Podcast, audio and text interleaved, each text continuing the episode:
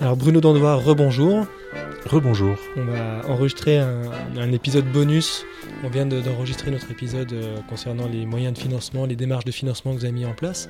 Et en fait, en, en, préparant euh, cet épisode ensemble, on a échangé finalement sur les projets de La Roche, la création de nouveaux bâtiments, le bâtiment dans lequel on se situe ici aux Mousselines. Et finalement intéressant de redonner du sens à pourquoi cette démarche de financement et à quoi est-ce qu'elle sert in fine, c'est quoi son impact. Et c'est votre projet euh, d'inclusion euh, qui, qui, a besoin d'être soutenu. Et on aurait aimé avoir quelques 2-3 minutes d'échange sur ce projet-là, euh, qu'on puisse bien comprendre pourquoi aller chercher ce financement-là. Est-ce que vous pouvez nous en dire plus sur votre projet institutionnel Oui, effectivement. Alors, c'est effectivement le projet de l'association. Créée en 1972, elle était vraiment dans la dynamique de la prise en charge du handicap, et d'ailleurs le terme de prise en charge on était plutôt sur une dynamique autour de la protection des personnes. Donc leur fournir des espaces euh, euh, où ils étaient euh, pris en charge, accompagnés, protégés d'un milieu ordinaire qui avait eu tendance à les exclure, les mettre de côté.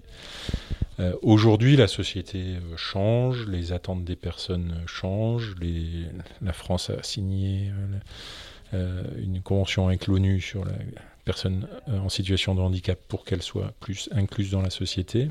Donc tous euh, ces éléments-là euh, contribuent à ce que l'association se mette dans cette dynamique aussi de, de conduire l'inclusion des personnes. Et conduire l'inclusion des personnes, c'est vraiment les accompagner au cœur de la cité et ne plus nécessairement les accompagner à côté de la cité en essayant de les intégrer dedans. Donc voilà, la question de l'inclusion, c'est on pose la personne dans la cité et on vient amener l'aide euh, auprès d'elle et plus qu'on faisait jusqu'à présent, qui était bien fait, en tout cas qu'on faisait avec une bonne intention, euh, de la préparer à l'intégration dans la cité. C'est donc ce projet institutionnel qui vous a conduit à créer des bâtiments en cœur de ville euh, pour que vos résidents puissent être plus proches du cœur de la cité, notamment pour pouvoir travailler dans les entreprises présentes ici, et qui a amené, in fine, avoir un bâtiment dans votre cœur historique qui va, qui va se transformer dans sa, dans, sa finalité. Oui, tout à fait. Effectivement, pour le, la question du logement, ce qu'on fait, c'est qu'on a construit des logements classiques pour tout venant, enfin du, du, F1 bis euh, ordinaire, euh, qui va euh, être mis à disposition des personnes qu'on accompagne. On, est, on, a aussi la, la capacité aujourd'hui de capter du logement dans le parc privé et d'en faire du logement social, puisqu'on a obtenu un agrément dans ce cadre-là.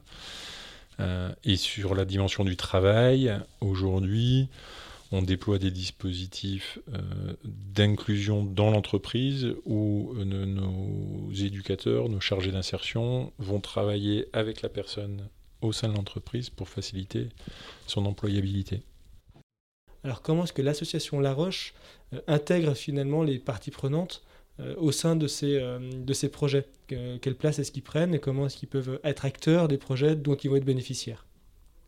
Du, coup, un, des axes du projet euh, de l'association, nous on l'appelle en français la question du renforcement du pouvoir d'agir des personnes.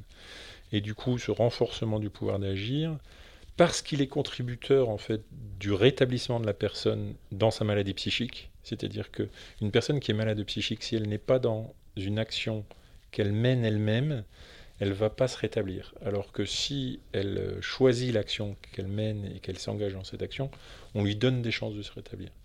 Du coup, on a mis ce qu'on appelle en anglais, en canadien notamment, euh, en place chez nous la, notion d'empowerment, donc d'augmentation de la capacité à agir. Et dire qu'on veut augmenter la capacité à agir des personnes, c'est ne plus décider à leur place de ce qui est bon pour eux.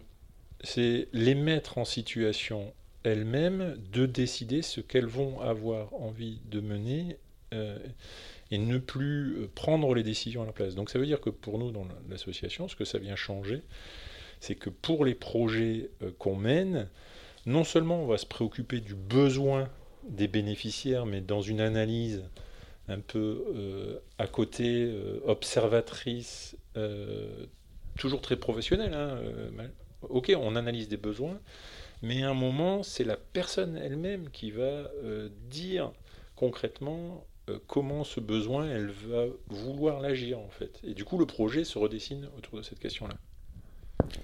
Monsieur Bruno Dandois, merci pour euh, ce bonus et votre accueil. Merci Anthony. Et à très bientôt. Bonne journée.